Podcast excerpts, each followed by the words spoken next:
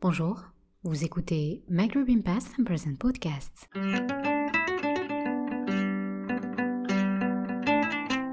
Un espace dédié à l'histoire, la politique, l'art, la culture, la sociologie, l'anthropologie et bien d'autres sujets sur le Maghreb.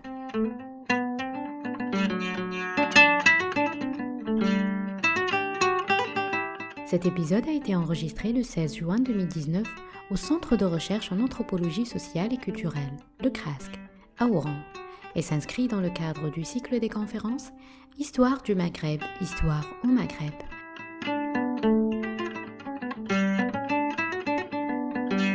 Cet événement a été co-organisé par le Centre d'études maghrébines en Algérie, le CEMA, et le Centre de recherche en anthropologie sociale et culturelle, le CRASC.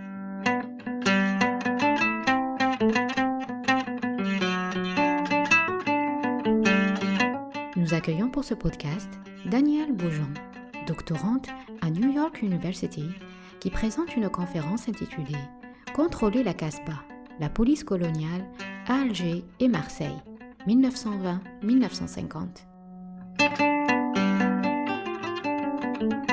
Le modérateur de cet événement est Dr Ammar Mohamed Amal, maître de recherche au CRASC.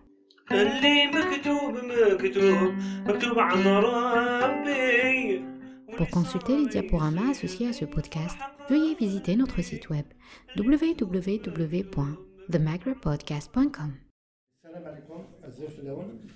Dans le cadre euh, du partenariat CRASC-SEMA d'Oran, euh, nous avons le plaisir euh, d'avoir parmi nous aujourd'hui Danielle Beaujean de New York University, donc elle est doctorante, et elle va nous parler d'un objet qui nous, qui nous intéresse en tant que chercheur et en tant aussi qu'Algérien, c'est comment contrôler la Casbah, la police coloniale Alger et Marseille 1920-1950.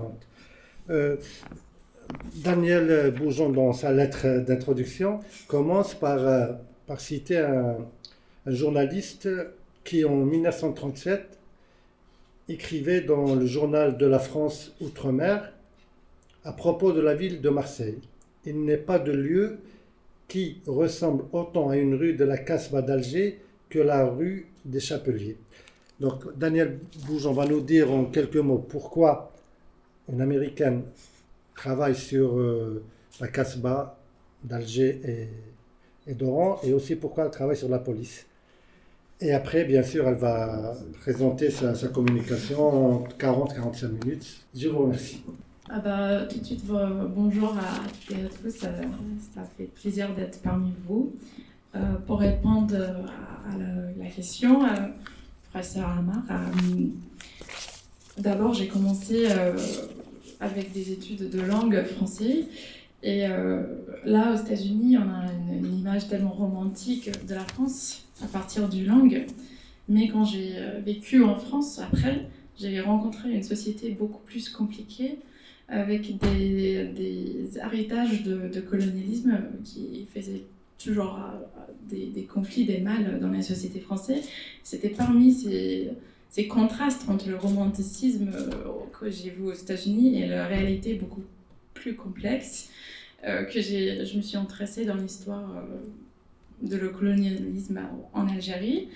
Et après, euh, la police, euh, comme c'est un peu l'arme officielle de l'État, j'ai trouvé que c'était le, département parfait pour explorer ces questions de, contraste et de structure de pouvoir euh, colonial. comme on a déjà dit, je m'appelle Danielle Beaujean, je suis doctorante à New York University et je travaille justement sur une thèse qui est intitulée Contrôler la Casbah, la police coloniale à Alger et Marseille 1920 jusqu'à 1950. Et euh, je voulais euh, d'abord remercier euh, Sema et Krask pour avoir invité à faire cette présentation. C'est vrai, vraiment plaisir d'être ici parmi vous tous. Et je viens juste de terminer mon année de recherche sur ces, cette thématique. Et du coup, je, ça va faire la première fois que je vais vraiment présenter le contenu de ma thèse Alors ça fait plaisir, mais au lieu de, commencer avec une grosse histoire de, de thématiques, j'ai pensé plutôt de présenter quelques cas qui me semblaient représentatifs de mes recherches. Comme ça, on peut voir un peu les, types de sources avec lesquelles je travaille et peut-être aussi des, types de questions qui m'intéressent. En fait, je vais commencer avec l'article qui était déjà cité euh, tout à l'heure, un article du journaliste français René Janon qui fait une comparaison entre Marseille et Alger. Il disait il n'y a pas de lieu qui ressemble autant à un lieu de la Casbah d'Alger que la rue des Chapeliers qui descendent vers la porte d'Aix. Du coup, ici, euh, j'ai mis une photo, ça c'est la porte d'Aix de Marseille. Prenons continuer dans son article disant que on, euh, est rue des Chapeliers, on se croyait en plein rue Randon d'Alger. Mais son article suggère aussi un lien entre la communauté algérienne à Marseille et une pègre de crimes. Janon note un dépôt de police installé dans une église désaffectée juste à côté de rue des Chapeliers. Et cet accent sur la police dans l'article n'est pas du tout anodin. Il montre l'importance de la surveillance des Algériens à Marseille et Alger pour les autorités françaises de l'époque. La police a rempli plusieurs fonctions dans ces villes méditerranéennes. Les policiers ont fait office d'exécuteurs répressifs, bien sûr, de l'ordre colonial, mais ils ont aussi permis aux Algériens, par exemple, d'accéder à un certain nombre de services publics, notamment dans le domaine de la santé et de l'aide sociale. Du coup, ma thèse encouragea ces rapports quotidiens entre policiers algériens dans les deux villes portuaires coloniales de Marseille et Alger de 1920 à 1950, comme a dit. Ma thèse questionnera la façon dont les hiérarchies coloniales, elles-mêmes en train d'être construites à cette époque, ont influencé le contrôle des Algériens en métropole ainsi qu'en Algérie. Du coup, en quoi cette surveillance des sujets coloniaux, coloniaux était marquée particulièrement par des stratégies soi-disant coloniales? Et euh, si j'ai commencé avec cet article de René Janon, c'est parce qu'il montre la connexion entre Marseille et Alger dans l'esprit ou l'imaginaire plutôt française. En effet, Marseille et Alger partagent une histoire euh, commune, euh, en quelque sorte, depuis des siècles. Ils étaient tous les deux des ports très importants dans l'Empire romain. Et euh, ils étaient, après la chute de l'Empire romain, bien sûr, Marseille et Alger restaient liés par le commerce et les migrations familiales aussi.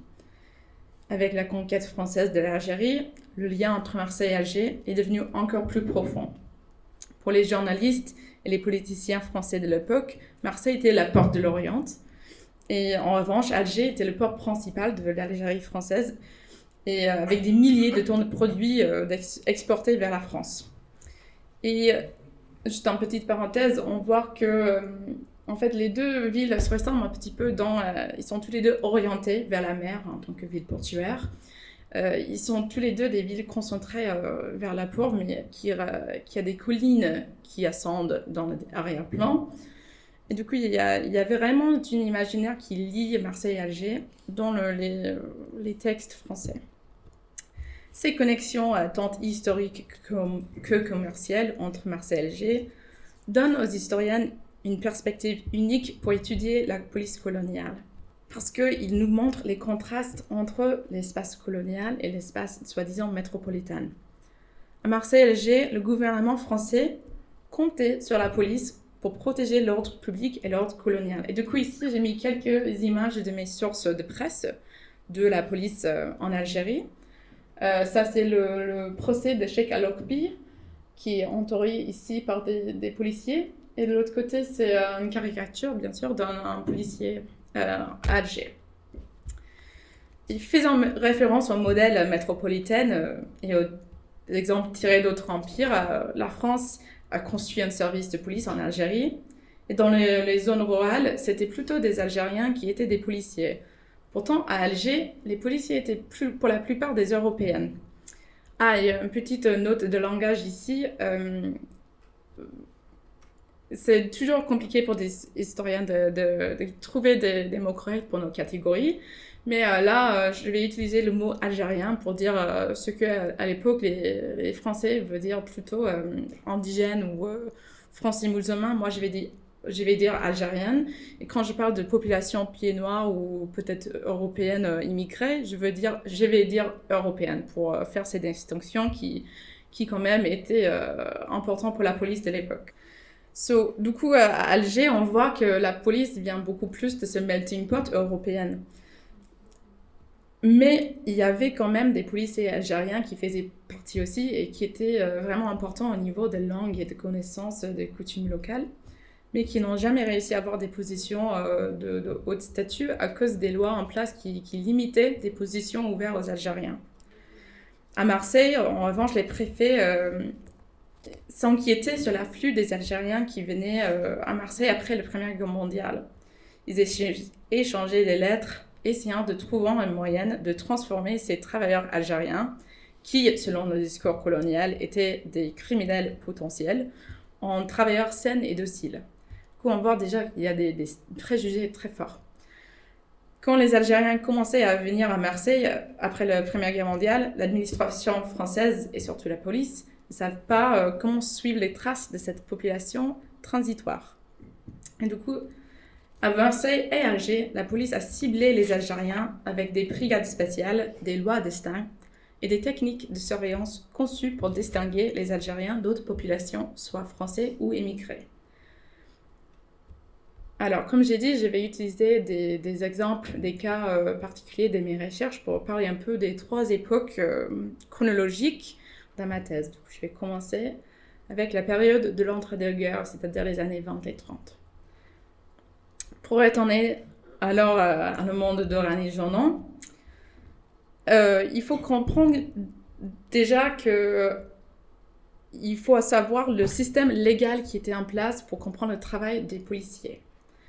Du coup, en Algérie, bien sûr, vous savez tous, il y avait un système légal parallèle. Il y avait le système euh, civil pour les citoyens français, le système de l'indigénat pardon, pour les Algériens.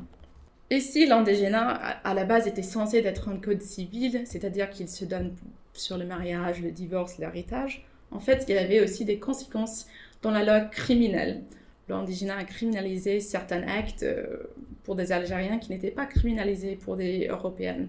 Par exemple, il y avait des lois de, porte de l'arme prohibées, mais pour des Européennes, il y avait beaucoup moins d'armes qui étaient prohibées que pour des Algériens, notamment par exemple le matraque qui était prohibé aux, Algériens, mais pas les Européens. Les travailleurs algériens étaient aussi euh, soumis à un régime d'immigration limité, mais comme les lois étaient toujours en flux, euh, en fluctuation, pardon, la police de ces deux villes est devenue en fait très puissante dans l'immigration parce que c'était à eux de décider quelle loi appliquer à quel moment, parce qu'il y avait tellement de confusion sur ce régime d'immigration changeante.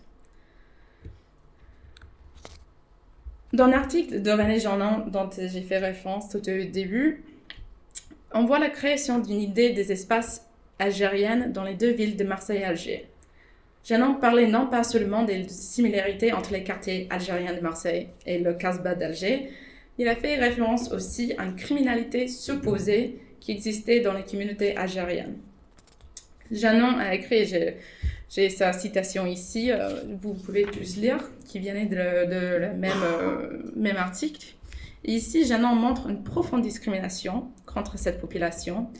Il prétend qu'il dissimule une partie criminelle dangereuse qui, euh, parmi ces, ces, migrantes algériens qui risquaient de troubler l'ordre public et même la santé publique.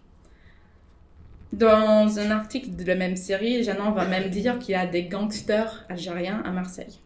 Les allégations de Janon ne représentent bien sûr pas... Euh, oh, pardon, les allégations de Janon n'étaient pas nouveaux dans les années 30. Déjà depuis plus d'une décennie, la presse métropolitaine proclamer le danger prétendu de ces immigrés.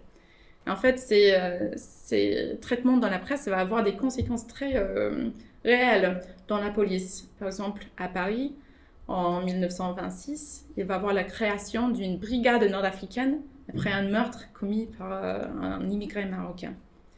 Cette brigade va être répliquée à Marseille en 1928 ça va être beaucoup plus petit que le, version de Paris, mais quand même, on voit que ces stéréotypes dans la presse vont avoir des conséquences, mais dans l'organisation de la police elle-même. Alors, avec ce contexte en tête, on va tourner à le premier exemple, qui est un conflit qui s'est passé dans cette notoire euh, rue des Chapeliers. Du coup, j'ai mis ici, euh, c'est de Google, mais c'est un peu la localisation de, là où se trouve rue des Chapeliers. Pour, euh, pour ceux qui connaissent Marseille, c'est le vieux port, c'est en bas là, et on voit en haut à, droite, c'est le, gare Saint-Charles, et du coup, rue des Chapeliers, c'est un peu entre les deux. Où Chapelier était le quartier nord-africain par excellence de Marseille. Euh, des articles de presse, des notes de police, euh, des correspondances ministérielles, tous ces documents parlaient de rue des Chapeliers comme une rue algérienne. Cette rue pouvait être une refuge pour des Algériens à Marseille qui cherchaient des, rappels de leur culture, de leur cuisine, euh, de chez eux. Mais la police avait eu un rapport compliqué avec ce lieu. D'un côté, la police a ciblé cette rue des Chapeliers avec des rafles périodiques pour contrôler la criminalité qu'ils croyaient exister dans ces rues. C'était alors une concentration urbaine des immigrés qui a permis aux policiers de concentrer leurs efforts uniquement, ou presque, sur les Algériens. En revanche, la concentration démographique des, Nord-Africains dans ce lieu, et pour la plupart euh, algériens, a aussi permis des, des, moments de solidarité entre soi parmi des Algériens mais quand même, quand les résidents avaient eu des, problèmes, c'était quand même la police à qui ils ont fait appel. Alors on se trouve en septembre 1937, euh, quand des commerçants de la rue de Chapelier ont écrit une lettre aux autorités françaises. Et là, euh, j'ai mis la lettre, j'ai essayé pendant la présentation de mettre, quand je peux, des, sources, comme ça vous voyez tous euh, les sources avec lesquelles je, je travaille. Dans ces lettres, les commerçants se plaignent que leur rue était blindée avec des foules. Les gens amènent avec eux toute manière de biens, y compris, et je cite les, commerçants ici, des linges sales qui, au point de vue hygiène, n'ont sûrement pas leur place en plein centre-ville d'une ville comme Marseille. Les commerçants disaient que leur clientèle ne, pouvait ni entrer ni partir à cause des foules. Et ça, ça c'est la citation qui s'est mise sur la présentation. Ce premier argument, déjà, on voit que ça parle plus de commerce, de leur, euh, leur entreprise, mais ils font aussi des arguments plus personnels. Les commerçants habitaient dans le même bâtiment que leur magasin, ils disent qu'il il est devenu difficile même de dormir la nuit, la nuit à cause des bruits. Les commerçants demandaient au préfet de Marseille de, et je cite, donner les ordres nécessaires pour faire évacuer notre rue pour que nous puissions trouver désormais la tranquillité qui jouit l'autre quartier de la ville. Et là, c'est le, page de signature de cette lettre. Du coup, on voit qu'il y a pas mal du monde qui ont signé.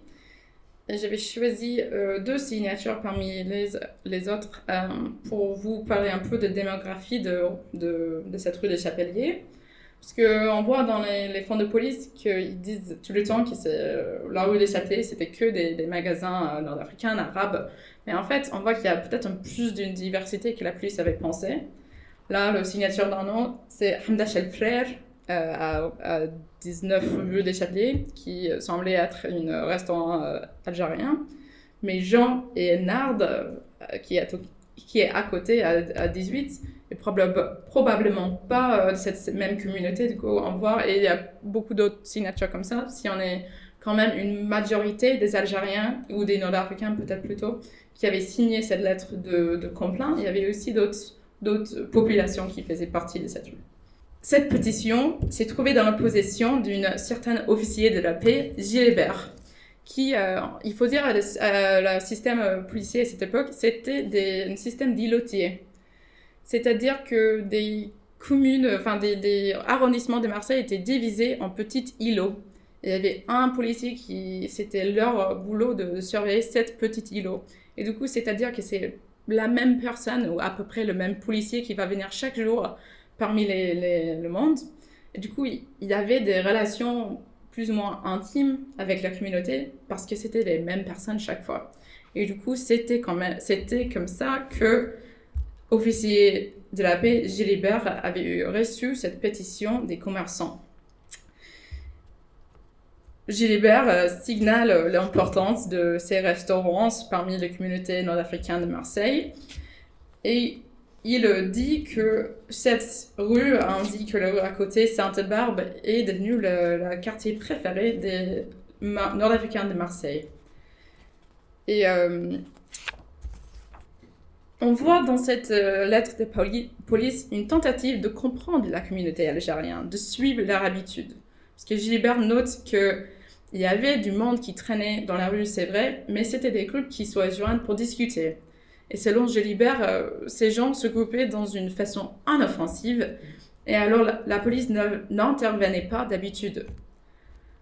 Pourtant, je peux dire que dans notre quartier de Marseille, quand il y avait, des regroupements d'Algériens, la police quand même intervenait. Du coup, c'est le particulier de rue des Chapeliers. C'était considéré comme un espace aux Algériens. C'était leur droit d'être là. Et du coup, Gilibert disait qu'ils ne pouvaient rien faire en fait pour les commerçants. Et euh, l'opinion, Gilibert a, mis cette opinion à son patron, le commissaire d'Onzième du arrondissement de Marseille, qui a dit en fait qu'il n'y a rien que la police puisse faire. Mais apparemment, les commerçants de la rue de Chaplier n'étaient pas satisfaits. Six mois plus tard, il va envoyer une nouvelle lettre chez le préfet de Marseille, ou de Bouchon, pardon. Et dans ce deuxième lettre, il va cibler encore euh, une population plus spécifique, des chiffonniers qui vendaient euh, des choses, ils disent infectes, surtout les dimanches. Et je cite ici, alors que nous, commerçants, sont obligés de fermer nos magasins. Ils ont l'audace de se mettre même au devant des ports.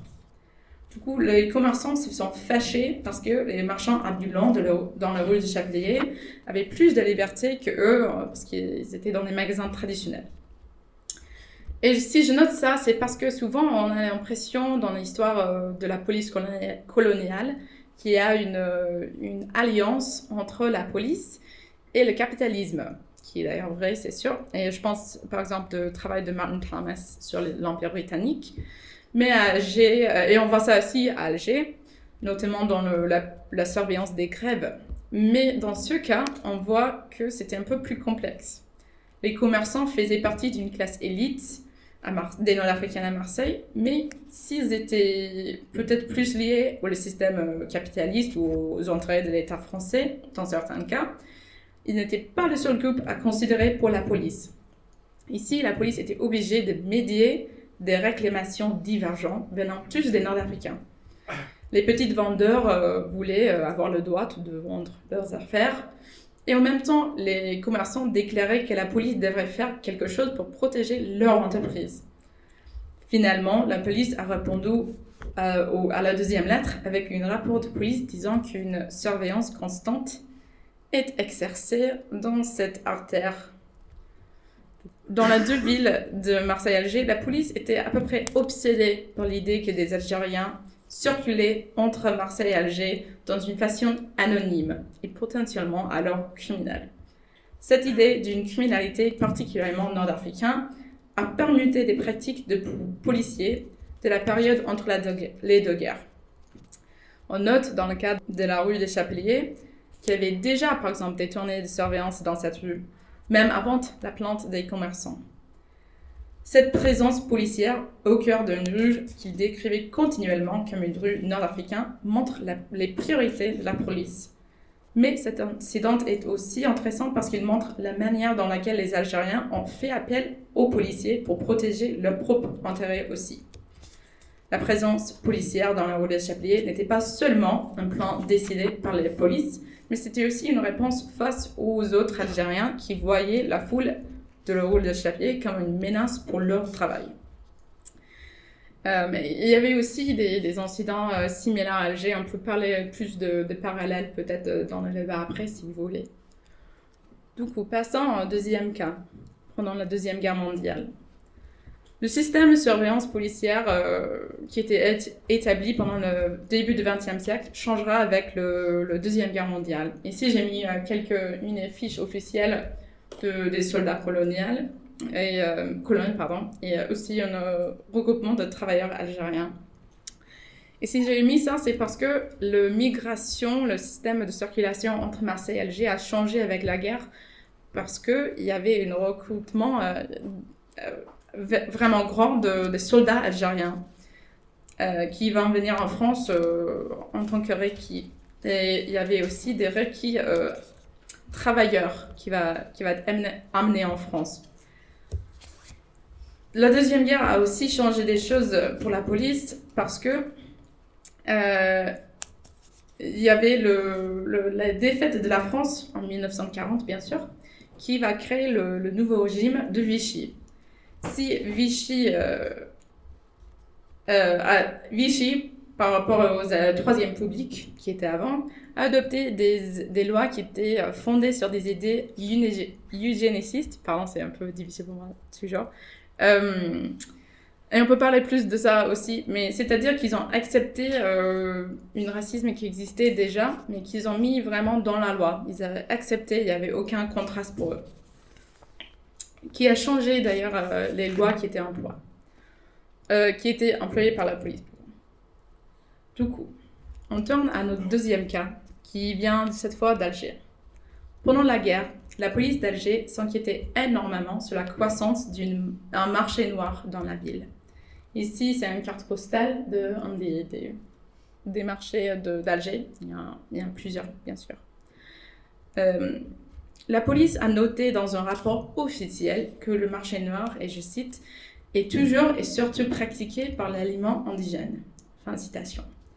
Comme ils associent le marché noir avec les Algériens, la brigade économique, censée réprimer cette marché noir, a fait beaucoup de tournées dans le Casbah.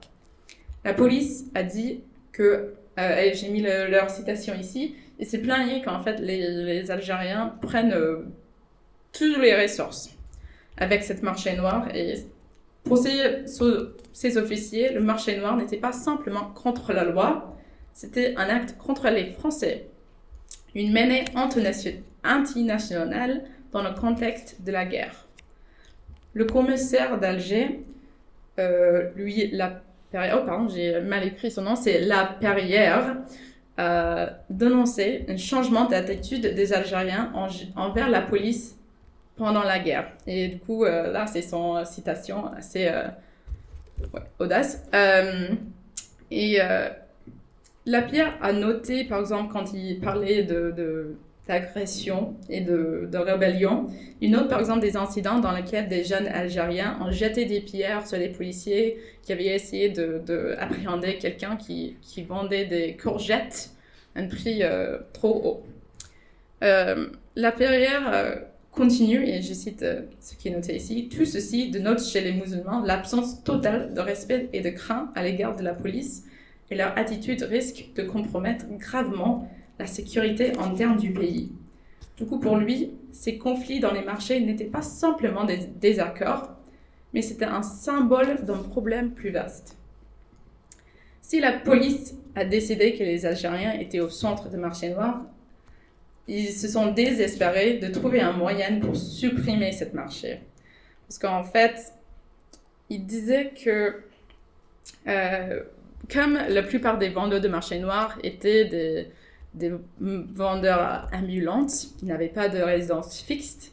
C'était impossible de faire des procès-verbaux contre eux parce qu'il n'y avait pas de, de, résidence fixe.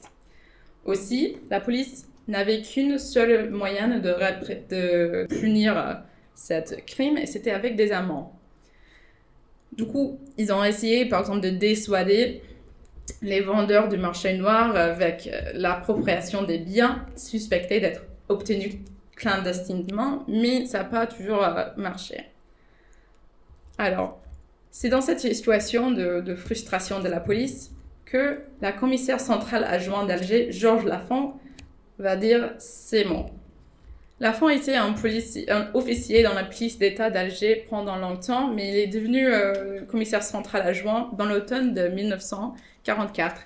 Et du coup, euh, on peut parler aussi de ça plus tard, mais euh, à Alger, en fait, il y avait un changement de gouvernement en 42 avec l'arrivée de l'armée alliée, parce qu'avant, c'était bien sûr avec Vichy, et ce moment-là, il est devenu le, de...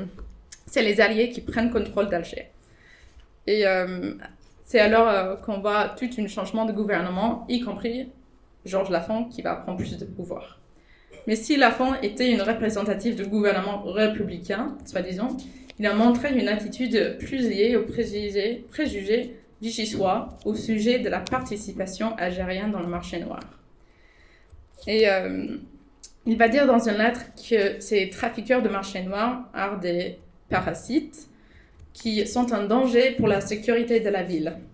Il continue avec cette citation. Et ici, dans cette lettre, la France souligne un lien entre la communauté algérienne et le mot des marchés noirs. Mais la France, comme trop d'autres fonctionnaires de police, fait semblant de ne pas voir l'autre côté du marché noir. Parce que si, par exemple, il y avait peut-être des vendeurs algériens, c'était également la communauté européenne qui a profité en, achetant. En plus, il y avait aussi des vendeurs euh, européens du marché noir, mais comme la police a ciblé des quartiers typiquement algériens, les trafiqueurs européens avaient moins de chances d'être pris en flagrant délit. En réponse à la situation décrite par la FAN, le préfet d'Alger va plaider pour une nouvelle punition pour des fautes de, marché noir. Il dit euh, que les lois actuelles ne, comme les lois actuelles ne permettent pas que euh, les trafiqueurs soient emprisonnés, la police pouvait faire des rafles et arrêter du monde, mais il fallait les relâcher presque tout de suite. Et du coup, le, préfet dit que c'était décourageant pour les policiers, ce système. Il a demandé permission au lieu de... Euh, et là, pardon, là, lettre de police parle des, des rafles qui existaient, et c'est là qu'ils vont, ils vont arrêter du monde, mais ils ne peuvent pas les retenir, parce que c'était pas dans la loi. Et du coup, la préfet a demandé permission d'appliquer un arrêté du gouvernement, euh, du gouverneur général d'Algérie, qui a permis la réquisition euh, des travailleurs agricoles et qui disait que si euh, les travailleurs agricoles requis refusaient de venir, la police avait le droit de, les mettre dans un camp afin de, les forcer d'aller de, à leur position requise on peut voir déjà que ça n'a rien à voir avec le marché noir. Mais euh, du coup, la préfet a suggéré que les fraudeurs de marché noir, entre l'âge de 15 ans et 50 ans, trouvés en flagrant délit du marché noir et incapables d'indiquer un emploi régulier, soi-disant, seraient aussi transportés à un camp de travail agricole. Il a déclaré que ce projet serait efficace en même temps qu'illégal et donnera à la police et je cite, le pouvoir de les placer dans une section disciplinaire s'ils refusaient euh, de suivre l'ordre d'aller au camp agricole. C'est-à-dire que ça va donner à la police le pouvoir de les arrêter. Bah, cette proposition était inédite. Au lieu euh, d'une augmentation, par exemple, de les amendes existants, le préfet cherchait ici à punir le supposé trafiqueur avec la perte totale de leur liberté de travail. Sans procès, je note. Ces employés forcés seraient euh, donnés des emplois et seraient payés pour leur travail. Mais avant de trouver cet employeur, il va être euh, transporté euh, dans un centre au Cuba. Et voilà, du coup là, vous devrez connaître beaucoup mieux que moi, mais là j'ai mis une étoile jaune pour le centre d'Alger et là en, rouge, on voit Cuba, du coup c'est juste à côté. Euh, cette idée de travailleurs agricoles ne venait pas de nulle part. Les colonnes européennes dans le paysage autour d'Alger avaient déjà fait des demandes semblantes. Selon le renseignement général d'Alger, c'est-à-dire une brigade de police, euh, les colons autour d'Alger se disaient sans travailleurs suffisants à cette époque. Leur rapport a précisé que ce manque était grâce aux salaires plus élevés euh, donnés par les, troupes alliées et aussi par les tentations de marché noir. Mais le rapport a indiqué une autre explication possible aussi, que les Européens semblent ne pas prendre en compte, c'était que les colons se trouvaient dans l'impossibilité de fournir à manger pour leurs travailleurs avec le manque de nourriture qui était occasionné par la guerre. Du coup, euh, on peut voir que peut-être la police ne prend pas tout en compte quand ils décident que c'est le marché noir qui, qui les Algériens. Du coup, en septembre 1944, ce projet de, de loi de préfet, pardon, pas de loi, mais ce projet de le préfet était mis en action. des Algériens accusés d'avoir vendu des affaires sur le marché noir peuvent être punis non pas simplement avec des amendes, mais pouvaient être immédiatement réquisitionnés comme des travailleurs agricoles. Et du coup, là, c'est un fichier aux archives euh, d'outre-mer, je veux dire, pardon, qui se trouve à Aix-en-Provence en France. Il y a un dossier avec euh, les fichiers individuels de tous euh, les hommes qui étaient arrêtés avec ce projet, ou pas tous, mais en collection des hommes qui étaient arrêtés avec ce projet.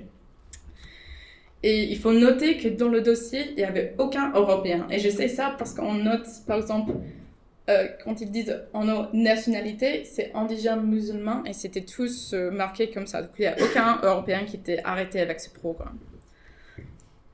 Ce type de travail requis alors était exclusivement imposé sur les Algériens. Et euh, on voit ici, ils, ont, ils ont fait un fichier comme ça pour tous les, les hommes qui sont arrêtés. Du coup, là, c'est euh, Boulalib Messaoud, euh, qui vient en voie de département de Constantine à l'origine, qui était âgé depuis juste 10 jours. C'est noté que son profession est portefeuille, mais quand ils disent euh, au, euh, presque enfin, un moyen d'existence de l'entrée, c'est par bénéfice illicite de la pratique du marché noir. Du coup, on peut voir que avec une profession comme portefeuille, qui est journalier, on va pas avoir un contrat de travail, c'est difficile pour cet homme de prouver qu'il avait un emploi régulier. Alors, ça va permettre aux policiers de dire qu'il vit de, des hausses illicites, peut-être même sans avoir des, des, vraies épreuves de ça. Comme Boulalib Messaoud, beaucoup de ces hommes étaient des nouveaux arrivés dans la ville d'Alger poussé vers le centre urbain par la famine dans le paysage algérien pendant la Deuxième Guerre mondiale. Et ces dossiers nous disent autant sur la police qu'ils nous disent sur les hommes eux-mêmes. Premièrement, la police a ciblé des Algériens qui venaient sur les marges de la société algéroise.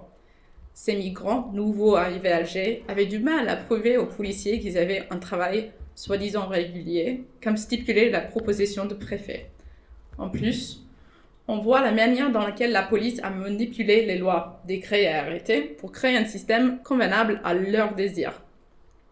C'est-à-dire que dans ce contexte, il n'y avait aucun procès pour ces hommes, il n'y avait aucun euh, euh, loi votée par une chambre d'élus, c'était la police qui avait pris un autre arrêté du gouverneur, général et l'avait manipulé pour créer ce programme euh, parce qu'il voulait quelque chose pour aider leur répression du marché noir. Et ils pensaient que c'était un problème algérien. Il semble bien possible que certains de ces hommes étaient arrêtés alors pour avoir essayé de vendre une affaire personnelle, ou bien un paquet de légumes à un prix un peu élevé, ou peut-être même des cigarettes obtenues des troupes alliées. Mais l'îloté, le policier, est devenu dans ce cas le juge et le jury, avec aucun restreint sur leur décision si quelqu'un était ou n'était pas un trafiqueur de marché noir. Alors, hommes va être, va arriver à Cuba et on va avoir des problèmes. Déjà, le camp de Cuba n'avait pas assez de ressources pour nourrir les, travailleurs agricoles qui étaient déjà là. Et le, le qui amenait ces, prisonniers n'avait pas pensé d'amener de quoi manger avec. Du coup, il y avait un manque absolument de ressources dans ce centre de Cuba. En plus, il n'y avait aucun travail pour ces travailleurs agricoles parce que les, les euh, agriculteurs, les colons de, des alentours ne voulaient pas prendre la charge de, de, héberger ces hommes. Et du coup, il y avait personne qui voulait les employer. Et en pire, des travailleurs aussi refusaient de se rendre au travail. Du coup, il y a un gros problème. Il y avait 75 hommes dans le camp de Cuba euh, avec ce programme de travailleurs, ou pardon, de marché noir et quelques-uns étaient déclarés par la police d'être des criminels dangereux, des repris de justice ou quelqu'un avec une accident judiciaire. Et alors, euh, quatre hommes avaient déjà profité de la sécurité négligente du centre à Cuba, selon le directeur, pour s'échapper. Alors, en entendant une solution plus permanente, le directeur du camp a décidé de confier tous les trafiquants dans leur chambre, gardés par des soldats. Quand le directeur a écrit sa lettre, les hommes étaient déjà confiés à leur chambre pendant sept jours. Le directeur a indiqué dans sa lettre, en plus, que tout cela était complètement illégal. Le camp de Cuba était conçu pour héberger provisoirement des travailleurs agricoles requis qui avaient refusé de reprendre à leur ordre de réquisition. Ça n'a rien à voir avec ces hommes qui étaient arrêtés pour le marché noir. On voit déjà que c'était tout à fait illégal que la police les avait envoyés à Cuba. Frustré, le directeur du camp a ajouté qu'en plus, le camp n'avait plus de ressources pour s'occuper, pour s'occuper de ces hommes supplémentaires. Et en plus, comme personne ne voulait les employer, ils refusaient à travailler aussi, il n'y avait pas intérêt pour l'État français même qu'ils soient là. Malheureusement, on ne sait pas trop qu'est-ce qui s'est devenu ces projets à Cuba. Les archives ne nous montrent pas la fin de ce projet. On sait que les trafiqueurs du, marché noir, il va continuer d'être arrêtés et soit envoyés à l'armée pour être euh, requis comme soldats, soit envoyés sur les, des, euh, des projets de travaux publics. Mais on n'est pas sûr de qu'est-ce que ça va devenir le cas de Cuba. Ce qui est clair pourtant, c'est que le champ de pouvoir policier pendant la guerre a agrandi et qu'elle va continuer à agrandir. Ce plan a fait de l'opinion d'un policier la loi absolue pour ce qui concerne le marché noir. Et il y avait euh, des situations assez similaires à Marseille aussi. On peut euh, encore une fois parler de ces connexions euh, plus tard. Mais on voit un similaire agrandissement du pouvoir de police pendant la période de Deuxième Guerre mondiale. On voit du coup que dans la période de la Deuxième Guerre mondiale, les Algériens, dans les yeux de la police, sont devenus une population intrinsèquement suspecte. Des criminels du marché noir qui voulaient profiter de la souffrance de la France, des ennemis internes. En représentant des Algériens comme des ennemis, la police se permettait de prendre encore plus de contrôle sur la liberté et la circulation des Algériens dans ces deux villes. Finalement, on arrive au troisième cas qui va prendre place dans le, mon troisième période, qui est après la Deuxième Guerre mondiale, c'est-à-dire 1945, jusqu'au début, de, début, on va dire, militaire de la guerre de l'indépendance Algérie en, 1954. Du coup, on voit qu'après la Deuxième Guerre mondiale, il y avait des changements politiques qui étaient un peu forcés par la situation de la guerre. Les Algériens avaient lutté avec les, soldats français pour le, euh, euh, à côté, côté à côté contre les Allemands. Et du coup, après la victoire de la France, beaucoup des militants algériens ont demandé que la France les récompensait pour leur sacrifice avec des réformes politiques et sociales. Et euh, ça, j'ai mentionné tout à l'heure la brigade nord-africaine, par exemple, à Paris, et ça va être discontinué à ce moment-là. Il va y avoir des réformes qui essaient, ou qui semblent essayer, en tout cas, d'ouvrir un euh, système plus juste entre euh, les Algériens et euh, les citoyens français. On va avoir aussi la création de la statut de Français musulmans qui donne la citoyenneté aux Algériens, même si il y avait quand même c'était pas un système vraiment égal, mais c'était à la base une, euh, censé de l'être. Les changements politiques et sociaux après la Deuxième Guerre mondiale, ça c'est une, photo de, des alliés euh, américains et je pense britanniques à Alger euh, pendant la guerre. Ça c'est 42, mais en, général la libération c'était plus, c'était vraiment 45, la fin de la guerre, pardon. Euh, ces changements politiques et sociaux euh, va aussi avoir des changements, euh, causer des changements dans la police d'Alger, qui va confronter, confronter leur croyance que seulement une minorité des Algériens sont intéressés dans la politique. Des groupes nationalistes qui s'est formé dans les années 30 et 40 est devenu une force puissante dans la société algérienne et la police ne pouvait plus prétendre, comme il l'avait fait, que les nationalismes algériens étaient seulement le résultat d'influences étrangères. Et je, vous jure que c'est vraiment euh, ce qu'ils disent. Mais ils peuvent plus dire ça dans ce contexte euh, parce que c'est clair que c'est pas le cas. Du coup, la police avait du mal à fixer dans ce nouveau contexte une définition de ce que ça veut dire ou ce que c'est, pardon, la politique. La musique, le théâtre, le sport, des associations civiques, toutes peuvent être politique dans ce contexte tendu. On peut voir aussi l'augmentation des tensions entre les policiers européens et la population algérienne dans cette période. Alors pour notre exemple final, je vais parler d'un cas exceptionnel d'une rencontre entre police et population. En 1948, alors trois ans après la fin de la guerre, un gardien de la paix hors service nommé Julien Dazar quittait sa maison. Il était midi 15 le 23 juin. Dazar avait traversé la rue euh, en face de sa maison pour aller chercher un journal. Dans la même rue, un groupe de jeunes Algériens jouait au foot. Tout d'un coup, le ballon de ces jeunes euh, se dirige dans la mauvaise direction, frappant Dazar dans le visage. Dazar a saisi le jouet offensif et s'est approché des jeunes pour leur appréhender. Mais les garçons se sont éparpillés, montant dans les escaliers pour regagner l'autre ville. C'était dans le rapport de police leur version de dire le Casbah. Du coup, j'ai montré euh, ça, c'est au lieu de l'Hydra. Oui, au lieu de l'Hydra. Euh, mais c'est juste pour vous montrer des escaliers de, de quoi il s'agit.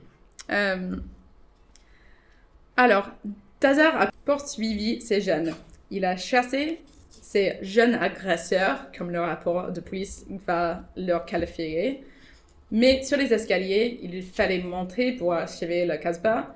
Dazar s'est croisé avec un, groupe d'adultes algériens. Ces Algériens, selon Dazar, je cite, s'avancèrent vers lui pour lui faire un mauvais parti. Déjà, c'est remarquable que dans le rapport de police, il va qualifier ces enfants comme agresseurs, quand leur seul crime était d'avoir mal visé un ballon. Un accident inévitable dans n'importe quel jeu d'enfant. Mais le prochain choix de Hazard va montrer que qui était le vrai agresseur. Disant que les Algériens sur les escaliers étaient menaçants, Hazard a sorti son arme, cachée dans son poche pour, selon lui, intimider la foule. Le fait d'avoir son arme sur sa personne montre des habitudes de la police d'Alger. Hazard a dit qu'il a quitté sa maison, pour aller acheter un journal. Pourquoi alors avoir son arme arme cachée sur sa personne? Dazar et d'autres policiers d'Alger savaient que leur autorité, leur proximité avec l'État colonial leur a donné permission de posséder une arme et d'en faire usage. Des actes presque impensables pour des Algériens civils et même pour beaucoup des Européens. Dazar a affirmé dans son rapport que l'arme n'a pas intimidé suffisamment la foule des Algériens et a continué, qu'ils ont continué à avancer dans son direction. Alors, selon Lazare, il a tiré sur la coupe et atteint un homme dans la main. Ça, c'est l'histoire qui est dans le rapport officiel de police. Mais il y a aussi une autre version de ces événements. À lui, Al-Hajj ben, ben Brahim est l'homme qui a reçu la blessure dans sa main. Ben Brahim avait 33, 33 ans et travaillait comme chef d'équipe chez la compagnie transatlantique qui était une position d'autorité et de respect. Dans son entretien avec la police, Ben Brahim disait qu'il a vu de loin un homme européen, en état d'ivresse évidente, qui avançait vers des enfants. Ben Brahim précisait qu'il ne savait pas que Désar était policier, mais quand même, quand Désar a demandé qu'il lève ses mains, Brahim s'est exécuté les ordres. Tout d'un coup, sans avertissement, Désar l'a tiré dessus. Selon Ben Brahim, sa blessure dans la main s'est produite quand il a tenté de désarmer Dazar. Ben Brahim, avec d'autres co-religionnaires, comme le, rapport de police, police, disait, a amené Dazar au commissariat personnellement, et c'était Ben Brahim qui avait également rendu à la police l'arme qu'il a prise de Dazar. La réponse de la police face à cette situation montre des systèmes en place à pour protéger les policiers, peu importe les circonstances. Le rapport de police, par exemple, a noté qu'ils ont envoyé des armes pour, avoir une prise de sang pour, et je cite, couper corps des allégations de Ben Brahim que Dazar était en état d'ivresse pendant l'incident. Face à un incident embarrassant dans lequel un gardien de la paix hors service a attaqué un groupe des écoliers et leurs parents, l'administration policière s'est mobilisée pour minimiser l'importance de cette affaire. Ils ont obligé Dazar à se soumettre aux examens pour prouver, soi-disant, qu'il n'était pas ivre. et il a écrit le récit des désarts de l'incident comme la version officielle. Pour chaque faux pas, le rapport a ajouté des excuses, créant la suggestion d'une menace et insistant que Desart a averti ses soi-disant agresseurs qu'il avait une arme et n'aurait pas peur d'en faire usage. Ils ont ignoré dans le rapport officiel toute évidence de, toute preuve de Ben Brahim qui contredisait le récit de Lazare. Ce moment tendu de conflit entre un policier et des civils algériens montre le problème au cœur de la surveillance policière de l'Algérien de cette époque. Dazar, un policier européen, vivait à côté de la Casbah, dans des bâtiments haussmanniens directement en dessus des escaliers qui montaient vers l'autre ville. Ce policier interagirait quotidiennement avec la mixité démographique de ce quartier. Dans d'autres cas, cette proximité a créé de l'intimité, une mixité sociale.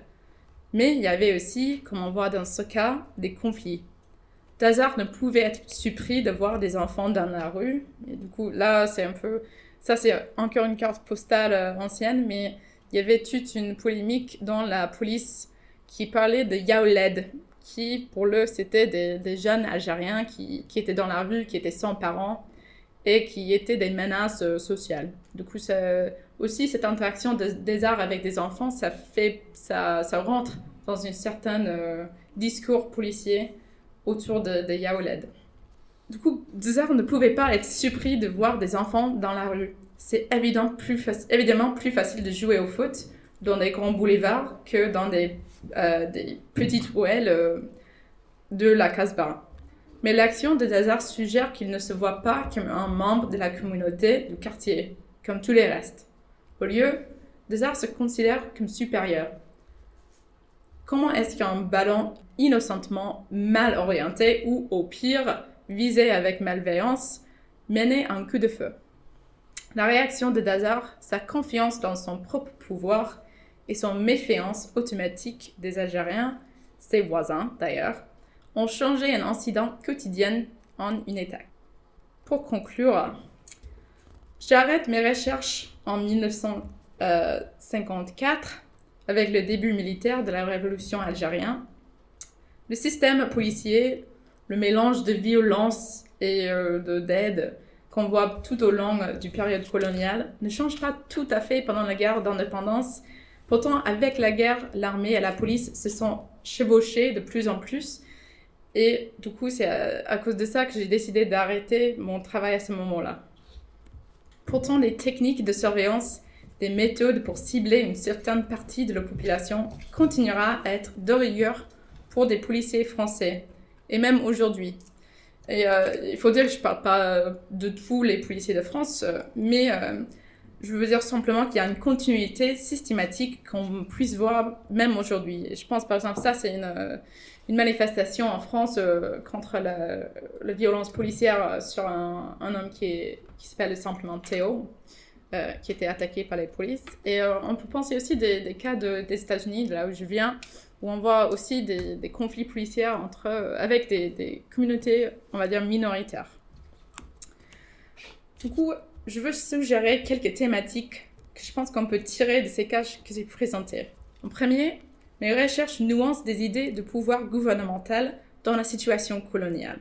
Souvent, on voit l'État colonial comme une puissance absolue, mais en réalité, réalité, on voit que la gouvernance du quotidien était souvent dans les mains d'individus, comme les policiers.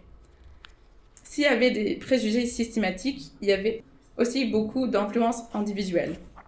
Euh, c'est alors que j'insiste sur l'importance d'étudier la, police au niveau quotidien et non pas simplement des rapports du ministère de l'Intérieur ou des lois criminelles, mais avec des, des cas vraiment quotidiens.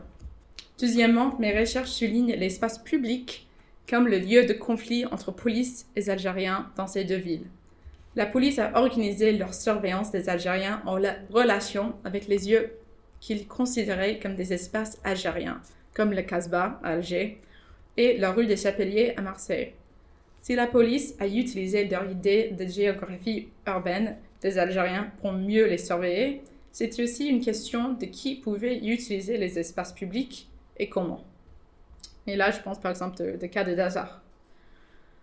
La police coloniale à Marseille et Alger avait toujours eu le mandat de protéger l'ordre public. Mais c'était la police qui décidait le contenu précis de cette idée vague. Des arrêtés, décrets et lois encadraient les pratiques policières et la police locale, les relations personnelles et des décisions individuelles des policiers et des Algériens avaient de l'influence aussi. Et finalement, une thématique qui était peut-être un peu moins visible dans cette présentation est celui de la circulation. Cette circulation constante entre Marseille et Alger, des gens, mais aussi de commerce, avait eu des influences sur les normes policières. Euh, ces échanges sur l'action de la police indiquaient l'importance d'étudier les espaces, on peut dire peut-être métropolitaines et coloniales, ensemble. Mon projet est historique, il a de la pertinence actuelle pour comprendre comment la la police en France, continue à avoir des relations tendues avec les populations issues des migrations post-coloniales, par exemple. Et là, je pense des manifs, euh, comme je disais, euh, de Théo. Je suggère qu'il faut étudier la formation aux longue durée de ces pratiques et préjugés pour mieux comprendre comment on pourrait changer ces pratiques aujourd'hui. Merci pour votre attention. Merci beaucoup pour euh, ce panorama sur euh, plusieurs périodes, ce qui est pertinent, je pense un choix pertinent, mais aussi sur euh, cette histoire qui est actuelle, à mon avis, de la permanence de, des pratiques de la police française, que ce soit en Algérie ou, comme on disait à l'époque, en métropole, où la stigmatisation est, est un des postulats de, cette police, c'est-à-dire on, on, considère que la population musulmane est de facto délinquante et on construit autour de ce postulat une politique qui est des plus répressives. Nous l'avons vu notamment en France euh, le euh, 17 octobre, c'est-à-dire vraiment à quelques mois de l'indépendance, mais aussi en Algérie et en particulier en 1945 où euh, les travaux, euh, les, travaux actuels qu'on connaissait déjà montrent que on est vraiment dans un système où le racisme euh, est là, où le racisme, où, la violence, la violence du premier siècle de la, colonisation n'est pas partie, bien que les, les partis algériens ont choisi le combat pacifique, mais la police française, euh, ou les moyens répressifs ou les outils, les institutions répressives de, de, la France sont restés toujours dans cette mentalité, dans cette philosophie de, du premier siècle de la colonisation. Très bien, bah écoutez, euh, je vous remercie d'être là, d'avoir contribué à la réussite de cette conférence. Je remercie nos amis du, du CEMA Bob et Karine, et bien sûr euh, le CRASC de, permettre euh, à des chercheurs du monde entier de, venir ici et présenter leurs recherches à nos chercheurs et aussi au, public. Merci et je vous donne rendez-vous aux, prochaines conférences du CRASC ou en partenariat avec nos, nos autres partenaires, notamment le CEMA. Merci beaucoup. Merci.